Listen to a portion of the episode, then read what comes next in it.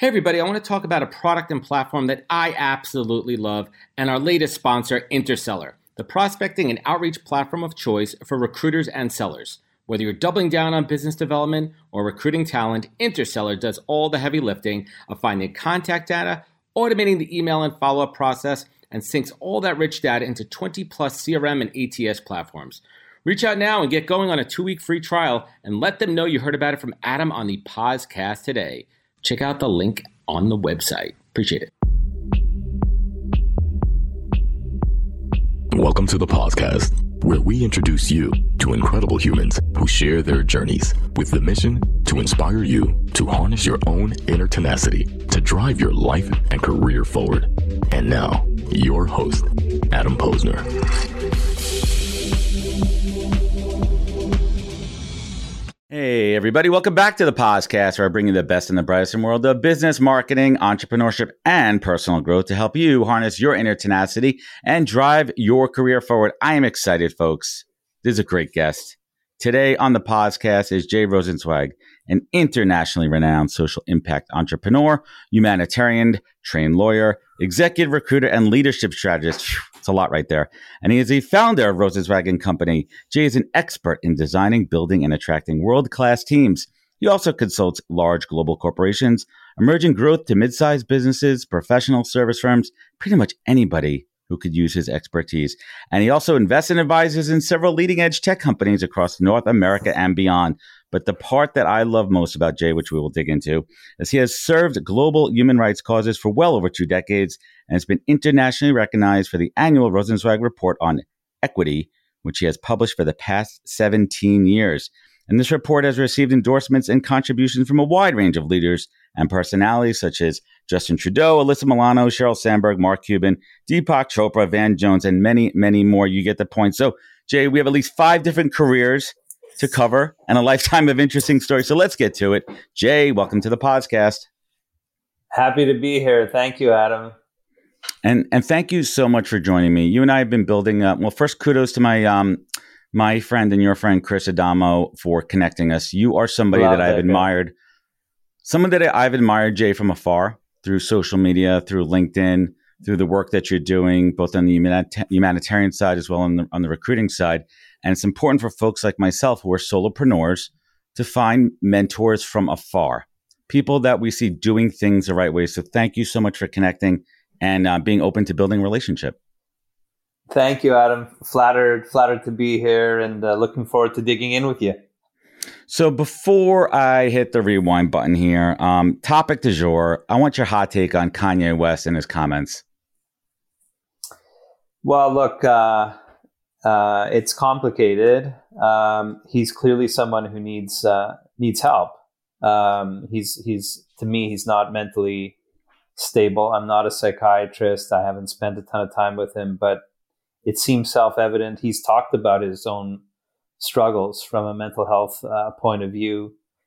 Um, the problem is we can't ignore the words that he said. We can't sort of slough it off and say, well, you know, here, here's a person who's hurting, here's a person who who has issues. Let's just ignore it because he does have millions and millions of followers, right. and millions and millions of admirers who who uh, might take his words seriously.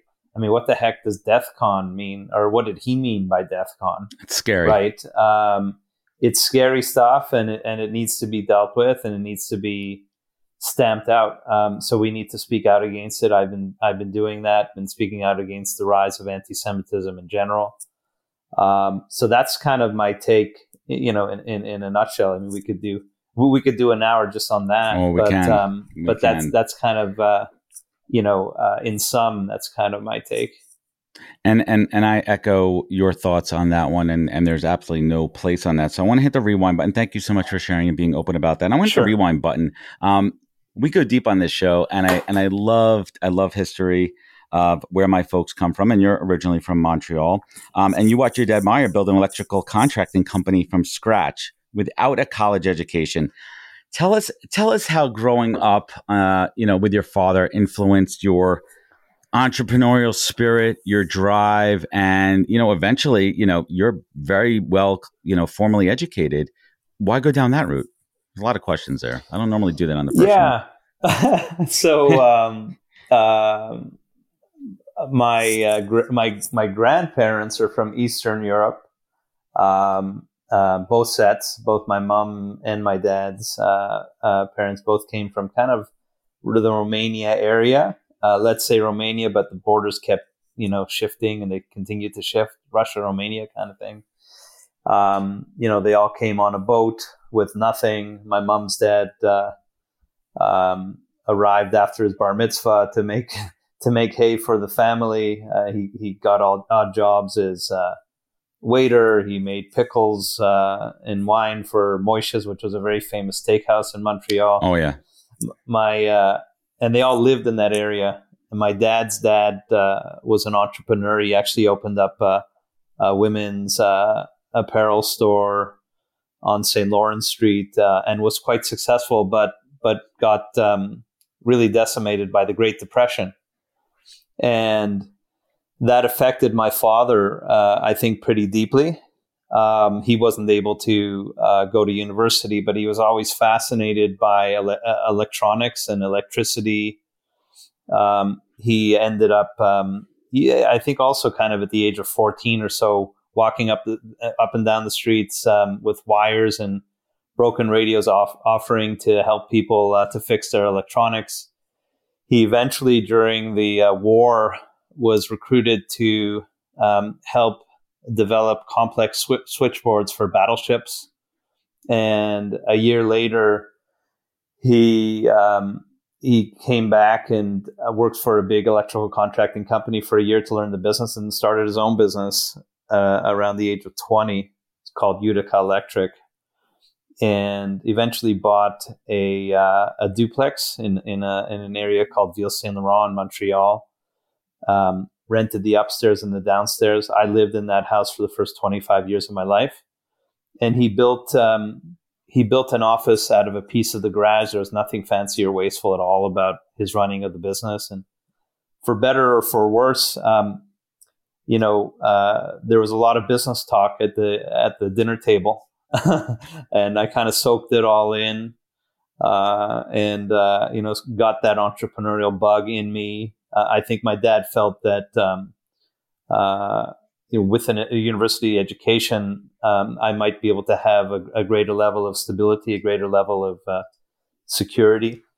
Um, so he was thrilled when I went to university and went on to law school at McGill, and that's kind of uh, that's kind of the story of and, uh, my dad's and, influence and and and uh, you know kind of the entrepreneurial blood that I was born with, and and and the and the feeling deep inside that anything was possible, right? To see an immigrant mm-hmm. family mm-hmm. come here and and make it and and and and be successful. So um, this is this is a fun little story. Um, you almost missed the opportunity to attend McGill. I love if you could share that little tidbit. Yeah, good research.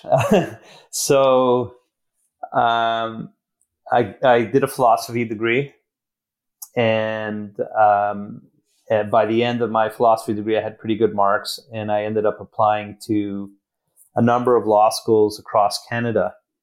My first choice was uh, to to continue on and go to McGill for many many reasons, um, including financial. And uh, I got into a bunch of law schools pretty early.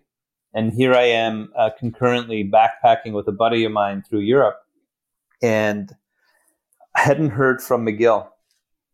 Um, like, come on, so I should be a preferred list at this point. You would think. you would think. So my uh, my parents were anxiously uh, taking in the mail to see if I'd get into McGill and they subsequently went on a little bit of a vacation themselves and asked our neighbors to take in the mail. So, uh, and, and, specifically to look out for, for letters from McGill. Um, long story short, my neighbors call my parents on vacation and tell them uh, Jay didn't get in to McGill. Um, so we decided I'd go to University of Ottawa Law School. I'm told while I'm backpacking through Europe, I leave Europe early we were about to go to Turkey. My friend ended up continuing on into Turkey. I flew home. My parents very kindly went to Ottawa, got me a nice apartment. Mm. Um, I came home, checked out my apartment in Ottawa. It looked great. and I was set on going to Ottawa. What I decided to do, and this is kind of a, a thread throughout my life, is um, just for self edification, just so that I can learn from my loss or from my uh, you know from my uh, you know defeat in this case. Um, call the dean of the law school at McGill and ask if uh, she might be so kind as to meet with me to to go through what you know what what uh, where I fell short. You want to understand and why I, you didn't get in. Exactly, but not in a defensive way, just for my own self edification, and for I made that clear with her. So I show up uh, at her office. I don't know what I was thinking. Um, I hadn't shaven uh, from my Europe trips. I had this big beard. I had a white tank top on, jean shorts, you know, cut, oh, cut out jeans, wish, you know, with wish frills, we had with that white picture. wish we had that so picture to include on the show graphics here. Yeah. So I walk in. Uh, the dean opens up my file and she says, "Who told you you didn't get in?" so uh, I explained the story. She's like, "I don't know what your neighbor read, but you're actually still on a waiting list here. I'm not supposed to." interview uh, prospective students. But while you're here, tell me about yourself. So we had a, a really nice conversation, um, really hit it off. And uh, the program that I was applying for would give me two law degrees in four years, both a common law and a civil law degree, which really allows you to practice anywhere. So she asked me, which stream would you want? So I said, well, I'd like to start off, you start off in either common or civil. So I said, I'd like the common law stream ideally. But um, so she said, well, that's impossible. And to which I said, well, I'll take anything. Like civil's fine. In the end, you get both degrees anyway. Right. Next day, I'm lying in bed. The phone rings. Jay, yes, uh, it's Dean Juk here. Um, I'm pleased to tell you that you've gotten into the, to our law school, and, and I've given you common law. Look at that. So what's what's the lesson for everyone out there? Is it to is it to always question? Is it do you due diligence? You know, trust your gut. What's the big takeaway on this one? To me, the big takeaway is um, to continuously uh, try to learn, even from your losses. Continuously feed, uh, reach out for feedback. Don't be defensive, uh, and be open uh, because you might what you might think is a no may not actually be a no. In this case, it was absolutely a, uh, not a no, but in, in, in some cases, no's are a lot softer than you might think. So persevere. Not every, not every knows. And, and always not every knows the same way. Yeah. The, the feedback the feedback one is interesting, and we'll get to that. We'll we'll put a fork in that, a pin in that one for a moment when we get into the recruiting side um, of your sure. life. But I want to just kind of close the loop here because you followed down the path of law and correct me if I'm wrong, you know, but when was that point when you said, I don't know if this is for me in the long run? Because that's a career. I mean, this is a major pivot. I mean, we're not talking, hey, listen, I was, you know, a, a, a kindergarten teacher. Now I want to be a fourth grade teacher. We're talking about a complete profession change, a real pivot. Corp- corporate, uh, corporate law uh, in law school I found to be very boring. I actually, even though I'm in business, I often found the study of business in general, and even as a corollary, business law to be boring. Um, I had a philosophy background. That's something that has always permeated within me, uh, whether educationally or not. And it was more the philosophical side that I found to be interesting, even in law. And that geared me in a direction of uh, criminal law and and really understanding issues of of the Charter of Rights and freedoms and constitutional issues, things like the contradiction or apparent contradiction between free speech and hate propaganda, things of that nature. So uh, I ended up articling in, in the area of criminal law, and I have deep, deep respect for criminal defense lawyers because they're really the lifeblood to our liberties and freedoms. I think they often uh, get a bad rap. Um, uh, so I went that route. But what I found out practicing day in and day out in the context of criminal law is that it's uh, it's a pretty rough world. It's it's a it's a very dirty world in a lot of ways. Right. Um, and and I realized that I didn't want to do that uh, on a on a day to day basis over the long did it, term. Did it not feel good inside, Jay? Like, what was it? What was it? Did it not? It, where did it not resonate? Was it was it within your heart, your soul, your relationships, internal, external? The approach to um, I don't want to divulge too much, but the approach to as much as you're open to um, sharing to trying to help uh, clients um, was very much on the line in certain cases, uh, including on the side of the prosecution. Um, so I was face, faced with a with a moral dilemma that I won't get too deeply into as a student on a case that wasn't uh, it wasn't a severe case, but it was a case where I had to handle a scenario where um, what was at stake really was a kid having a criminal record permanently. And what I was told by one of the partners was the police don't lie some of the time, they don't lie um, uh, a bunch of the time, they lie all the time. And, and sometimes, you know, when we're fighting in that kind of fight and the liberty of our clients are at stake, you got to fight fire with fire. I'm not implying that I was asked to to to tell an untruth, but you're you're very very close to the line. Your moral and, compass uh, is you question, you know, the moral compass at times. Exactly. Or you're, you're asked to, uh, you're asked to question your own moral compass. Exactly, and it's not that I don't, uh, as I say, respect defense lawyers really really deeply. I just felt it was a world I didn't necessarily want to be in, but I did continue in the law um, to a degree, uh, and and and in a big picture sense, in that um, I developed a really great relationship with a law professor at McGill University named Irwin Cotler, who uh, is an international human rights champion. He represented people like Nelson Mandela back in the day and Natan Sharansky, and went on to become Canada's Attorney General and Minister of Justice. And um, he ultimately, when he left the Canadian Parliament, started an organization called the Raoul Wallenberg Center for Human Rights. And he asked me to bo- join his board, and I ended up um, uh, becoming the chair of his board to this day. Um, and uh, we do have a, a, a, a legal staff. Uh, we have legal counsel. Um, I'm not digging in deeply on the legal aspects or the legal details of the files, but it's something that that I, I care very deeply about. In fact, it took me to Ukraine uh, a few weeks ago, uh, representing the organization and and legal filings that our staff developed, including analyses of the uh, Russian Federation's breaches of the Genocide Convention, uh, statutes to set up a um, special tri- tribunal to investigate crimes of aggression, um, uh, UN resolutions, and a 10 point action plan, which we recommend the community of democracies implement. So I did keep my hand in law. Um, and uh, and it's certainly highly related to the area of human rights and, and criminality uh, and, in and a way that, I'm com- in a way that I'm comfortable.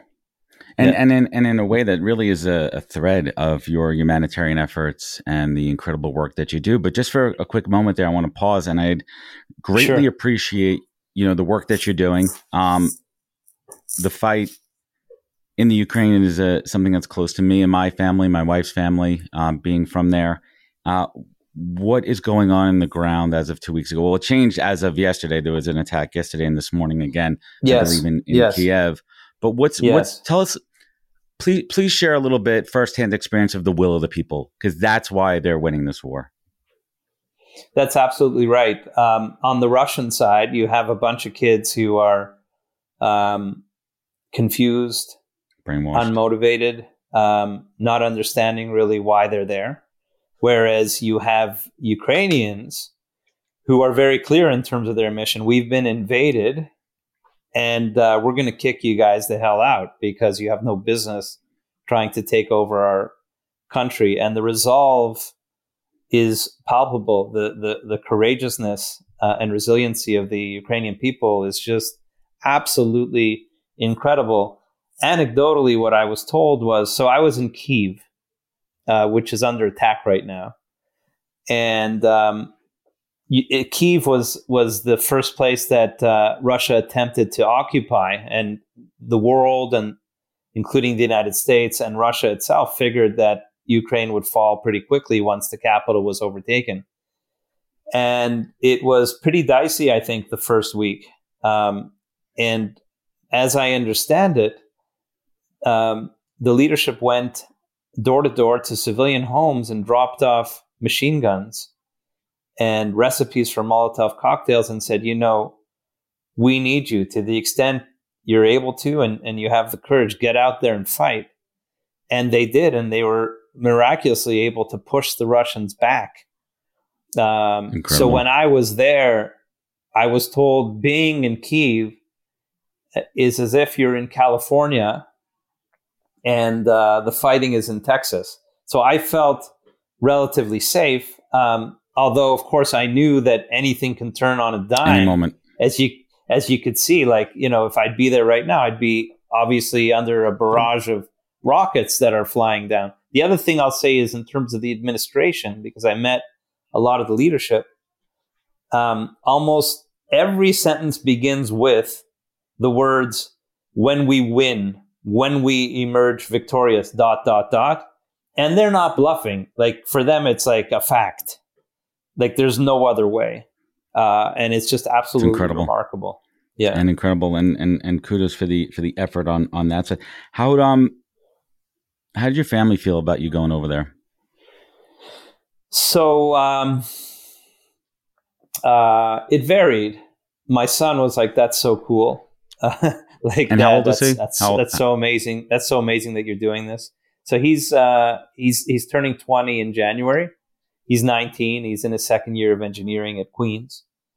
Um, uh, my daughters were a bit more tentative but supportive. Uh, and my wife looked listened very carefully as I did deep analyses of the security situation on the ground, where exactly I'd be going right. uh, f- from the point of view from Pol- you arrive in Poland and go to the uh, you drove the, in right the Poland Ukraine yeah we drove mm. from Poland to we flew to Poland drove from Poland to the Ukrainian border how that was all going to work who who were the who was in the security detail what's their qualifications you know what's what's the root what are the levels of risk? So she was listening very intently to all my analyses.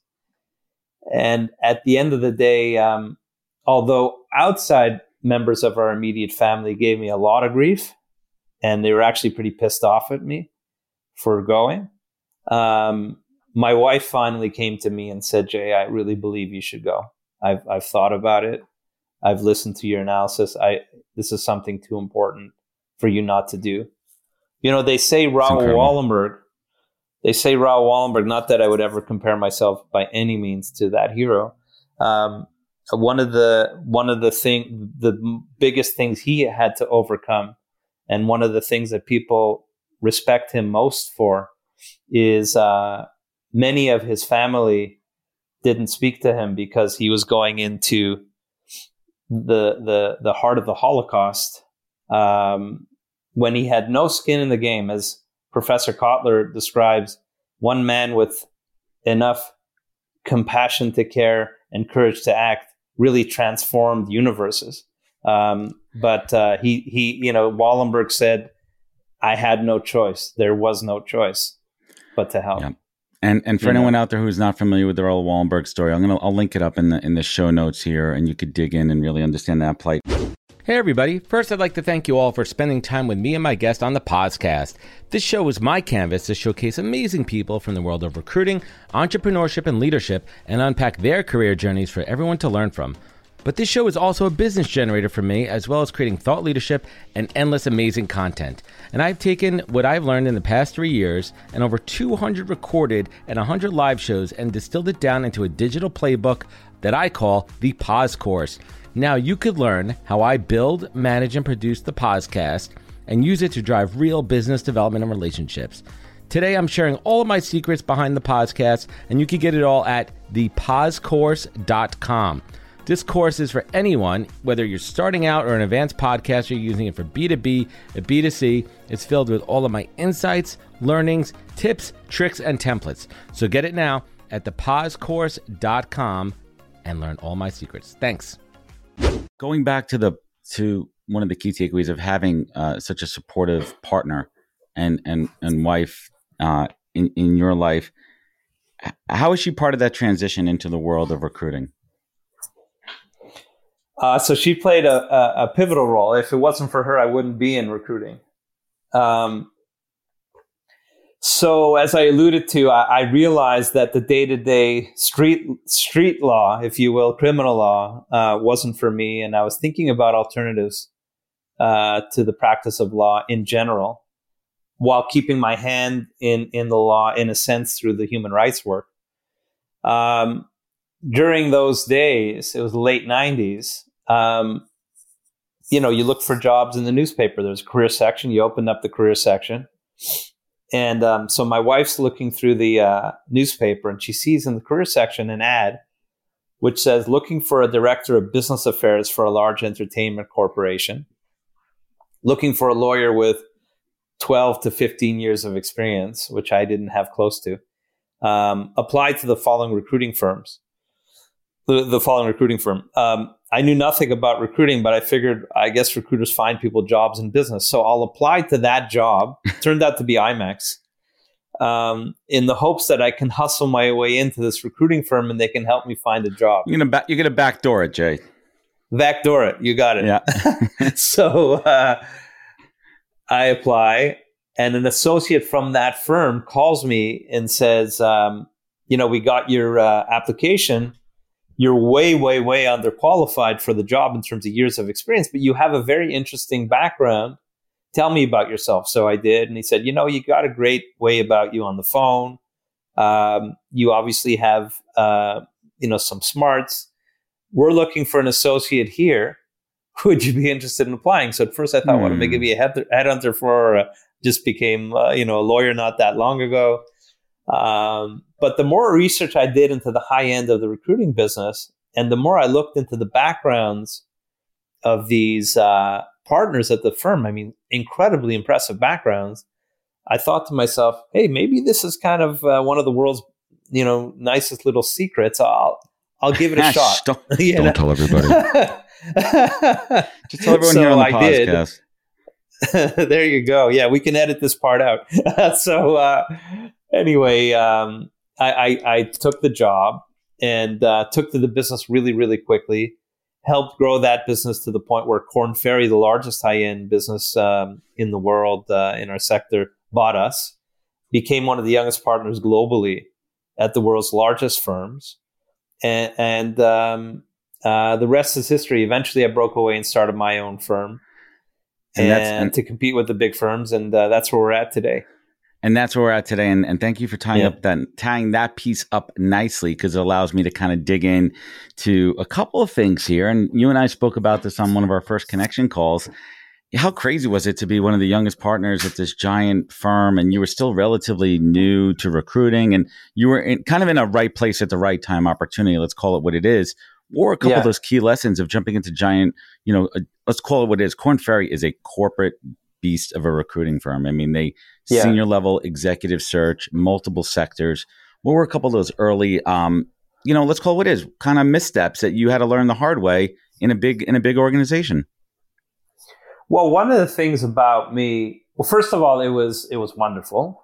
Um, I learned a ton. Um, you know, offices in every major city in the world. Um, business was just flowing in. Like, um, you know, I was in Canada, uh, where I still am. Um, you know, head office in U.S. of some company needs a head of Canada. You know, it just the, it just gets sent off to us to to execute. Um, so there was a lot of great learnings, resources at your fingertips. Always wonderful from that point of view. Um, I'm a very apolitical type, though, um, and I'm not one to you know, if someone makes a joke around the boardroom table, even if it's a boss, most people will kind of, you know, force a laugh or whatever. I'll, you know, I'll, I'll, I'll um, grin pleasantly, but you know, I'm just not the type. It's just not in me to kind of kiss butt, if you will, and stuff of that nature. So that that might have been used against me a little bit. Um, the, the, other the thing politics. is, uh, yeah, the politics and there's a lot of bureaucracy in big firms. So you're having meetings for the sake of meetings. You're having sector meetings and functional meetings and and conferences, which are just meetings for meetings, often a waste. Yeah, and um, the other thing is um, when you're such a big firm and you have specialists in various um, sectors, those specialists are conflicted all over the place. You're not allowed to recruit from a client of yours. So if you're a real estate specialist and you're working for five of the top real estate uh, companies uh, in any given sector, you, you, know you have one hand tied behind your back when you're doing uh, a recruiting project. So there's a lot of positive in the big firms, but but a lot of stuff that really wasn't for me.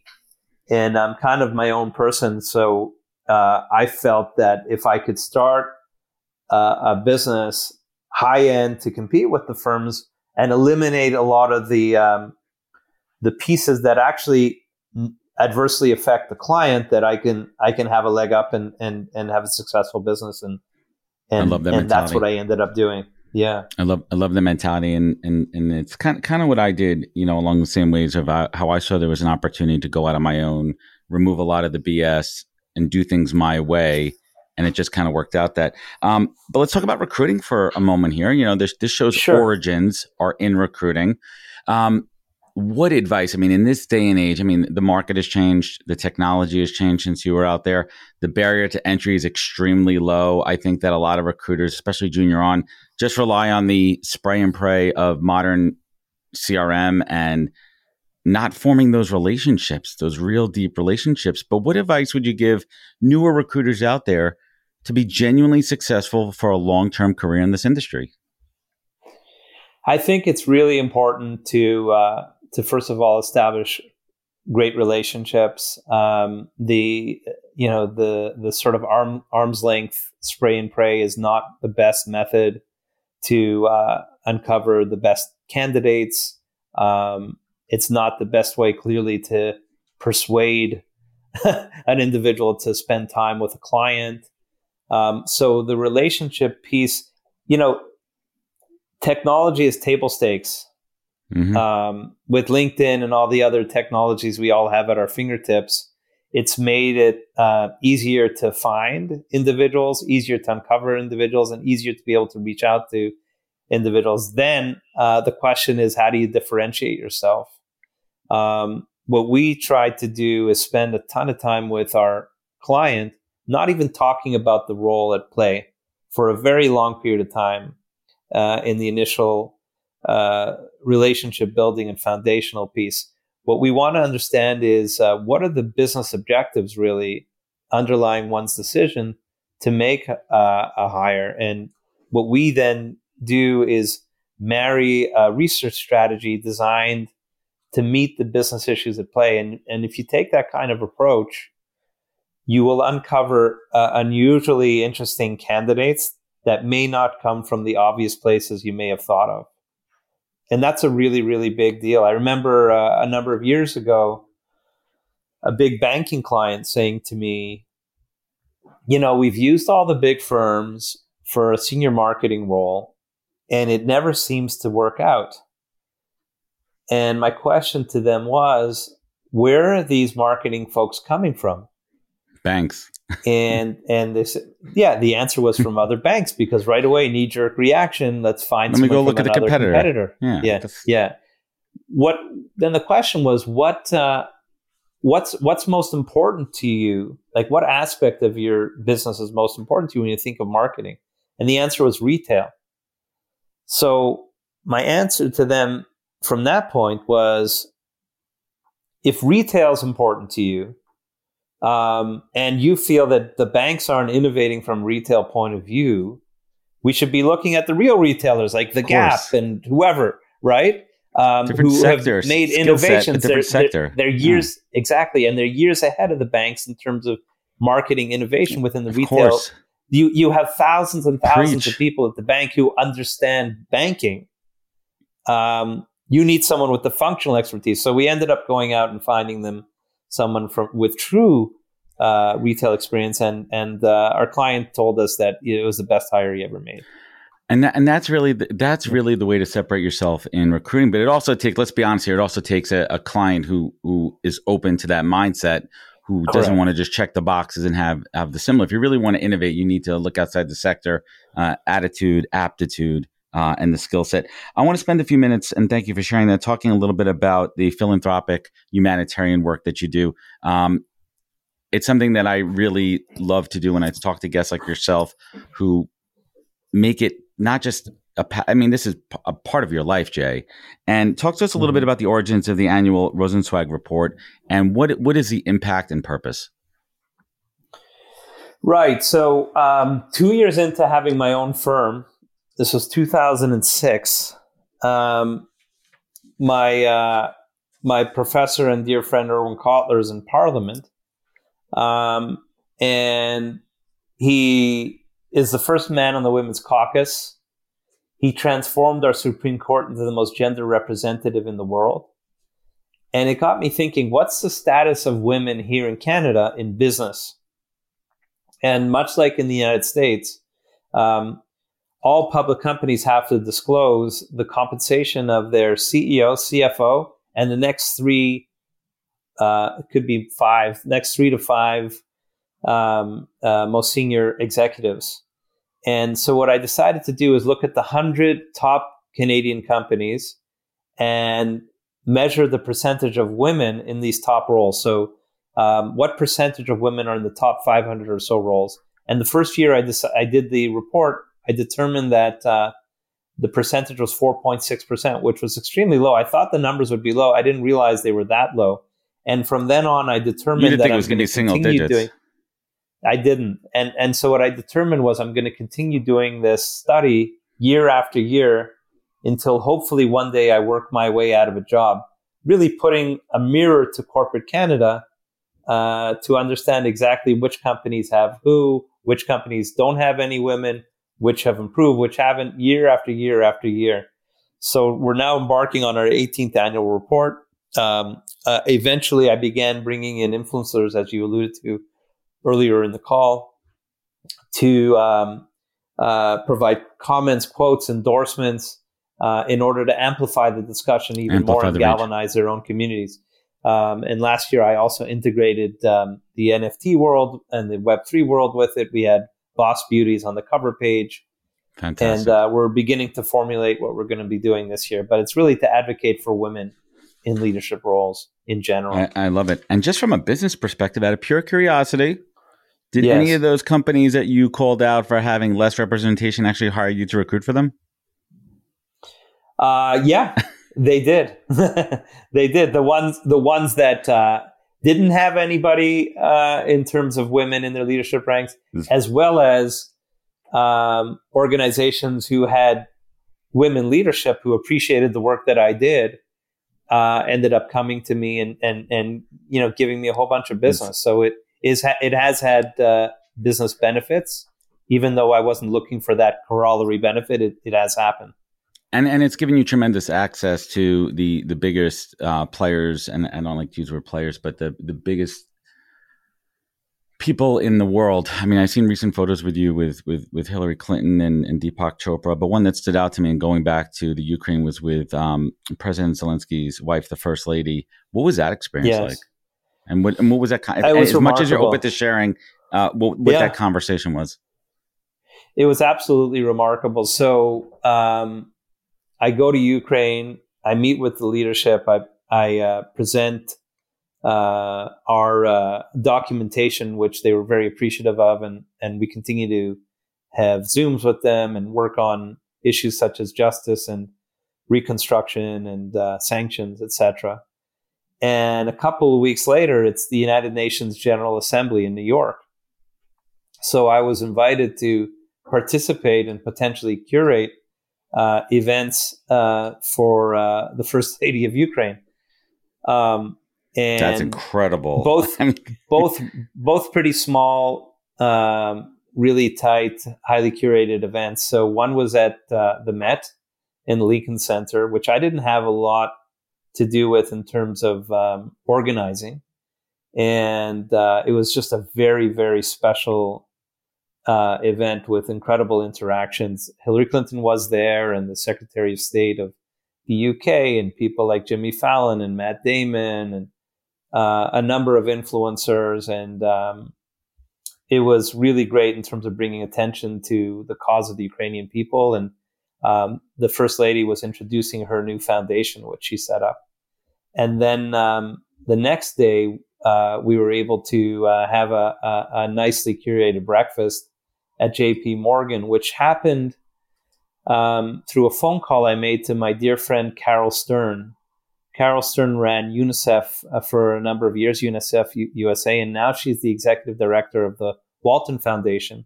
Uh, Walton Foundation, uh, the Waltons, of course, own Walmart. I indicated to her that we're looking to do something for the First Lady of Ukraine.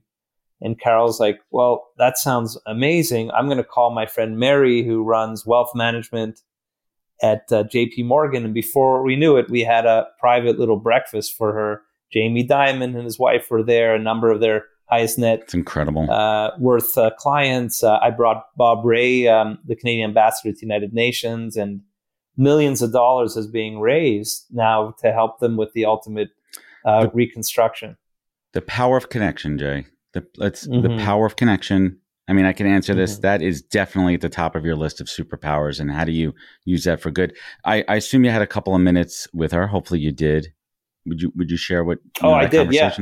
Yeah. Basically, um, basically, I spoke with her both at um, at the Met Gala and the next morning at the breakfast, and just reiterated uh, um, the support that I have for the Ukrainian people and government personally um, I uh, I summarized for her the people uh, and administration uh, leaders who I met while in Ukraine um, and the various documents that they have given our uh, our work.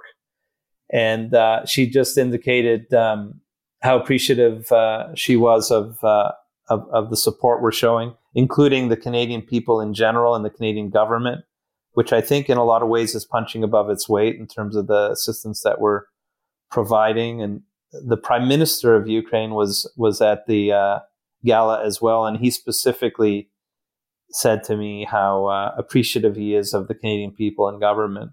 So it was really a wonderful uh, wonderful, wonderful interaction. Well, definitely, definitely keep the keep up the good work there. So Jay, let's let's bring it home. I mean, you and I could talk for hours, wealth of information. We could go down rabbit holes. We could make U turns, wrong turns, right turns, all different directions, and and really um, blow conversations out, which I hope to do in the near future. But what what's one lesson a a early Jay could maybe teach a Jay right now? Maybe something you forgot about. Maybe like I kind of strayed away from that.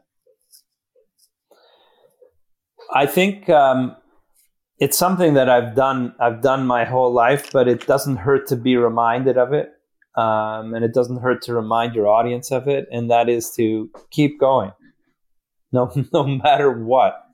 Keep going, and if you're alive and breathing, pat yourself on the back because look at all of the ups and downs you've had throughout your life. We all have, and you're here, and you're standing, and you're breathing, and the most important thing in this life is to actually live a full fledged life. That's it. the purpose. That's the whole game. Live a full fledged life. Speaking of living a full fledged life, Jay, just to show you how deep we go here on the on the podcast, my show producer wanted me to ask you when are we getting a follow up to the classic right here that you did with Aion Clarke? And I'm going to link that one up in the YouTube for everyone to watch it. Jay rocks the mic on that one. Tell us a little bit about that. Um, brief moment into uh, the world of singing? So, music is a major passion of mine, which we could do a whole podcast on. um, uh, I've, I've been playing piano uh, since I'm like five years old. It's fantastic, by the way. Uh, thank you, thank you. I love uh, I love writing music.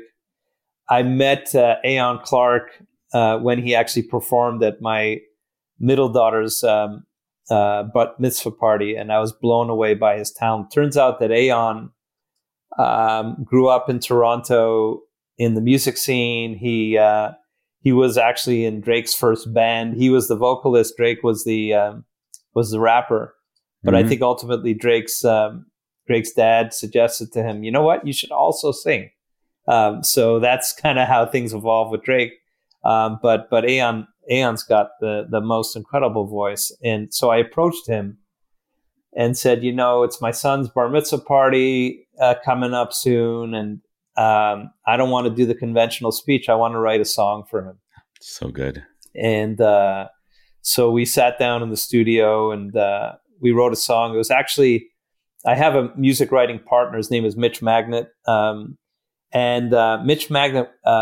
A, a, while back before this happened, uh, got new music equipment, and he did a sound check and just randomly sang a tune with some words. The tune and the words just sounded really amazing. So I called up my buddy Mitch and I said, you know what? I, am writing a song for my son. I love that thing you did in the sound check. He's like, are you kidding me? Like that was just off was the like top a, of my head. It was like a, it was like a throwaway, right? Like he was just yeah, messing I'm around. Like, yeah.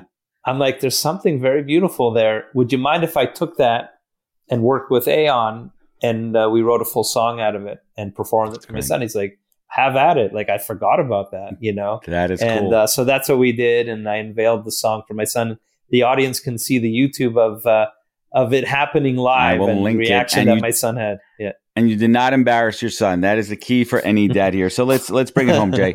Um, this show is my masterclass. I get to my personal masterclass. I get to interview incredible human beings like yourself, and I love to ask, what is the single greatest piece of advice you ever received that you take action on every day? You can never control one hundred percent what happens to you, what happens outside of you. Uh, but what you can control is uh, the insides. Your experience of life, misery and joy, which is what it all boils down to, is all coming from the inside. Um, and if you understand life from that perspective, you'll be able to handle anything that comes at you with the with the utmost of grace. You know what's interesting about that one, and thank you for sharing that, is this is one that I keep hearing over and over again. And it's something that I personally need to do a better job of and hold myself accountable. How I handle personal, professional interactions, how I know that I could always be pushing myself to do and react better. So thank you so much for sharing that. And Jay, last but not least, you look back on your life, you look back on the good times, the hard times, the easy times, and all those times when you really needed to dig down deep inside and harness that inner tenacity to drive yourself forward, to keep things moving in the right direction, to do the best for your family and yourself. And on the flip side, Jay, when you want to show extreme gratitude for this life that you created, this family, and all the good that you're doing for this world, what keeps you in focus? Jay Rosenzweig, what is your North Star in life? What keeps me focused is uh, is a zest for life is is uh, is understanding that uh, we're only here for a very short period of time. Reminding ourselves, I think, of our mortality is the ultimate path to to joy and living life to its fullest, and that's the perspective uh, and north star I bring. I love it, Jay. This has been incredible. I want to thank you for your time, your um, vulnerability, your openness to sharing with me and my audience, and I truly look forward to continuing to build our relationship and how we Me can too. continue to add value for each other. Looking forward to meeting you in person down in Miami in a couple of weeks. Um, everyone, please uh, to learn more, check out um. Dot, sorry, www.jrosenzweig.com. Where else could folks find you? Where could they connect with you? Where could they learn more? I think that's a that's a great start. Um, and uh, you know, the the jrosenzweig.com really takes you to a whole bunch of places and tabs and whatnot. So that's You'll perfect. get there. Jay, Yeah. thank you so much for joining me. Have a great day. Thank you. Take care. Awesome, Adam. and everyone and and, and everyone out there, uh, this is a good one. This is a great one. Uh, we went deep. We explored some areas that are very personal, very timely. What's going on in the world? Uh, sharing means caring. If this episode meant something to you, please share it. It means the world to me. I want to thank everyone for joining me. You know where to find out more at thepodcast.com. Follow us on other social media channels. Remember, look out for one another. Take care of each other, and catch us next week for another great episode of the podcast. Take care, everybody. Wisdom is forever, but for us, it's time to go. Thank you for joining us. Luckily, we'll be back with our next episode soon, jam packed with more incredible humans. Thank you for listening, subscribing, and sharing. To join the conversation, search the Podcast on LinkedIn. And to catch up on past episodes and more info, please visit www.thepodcast.com.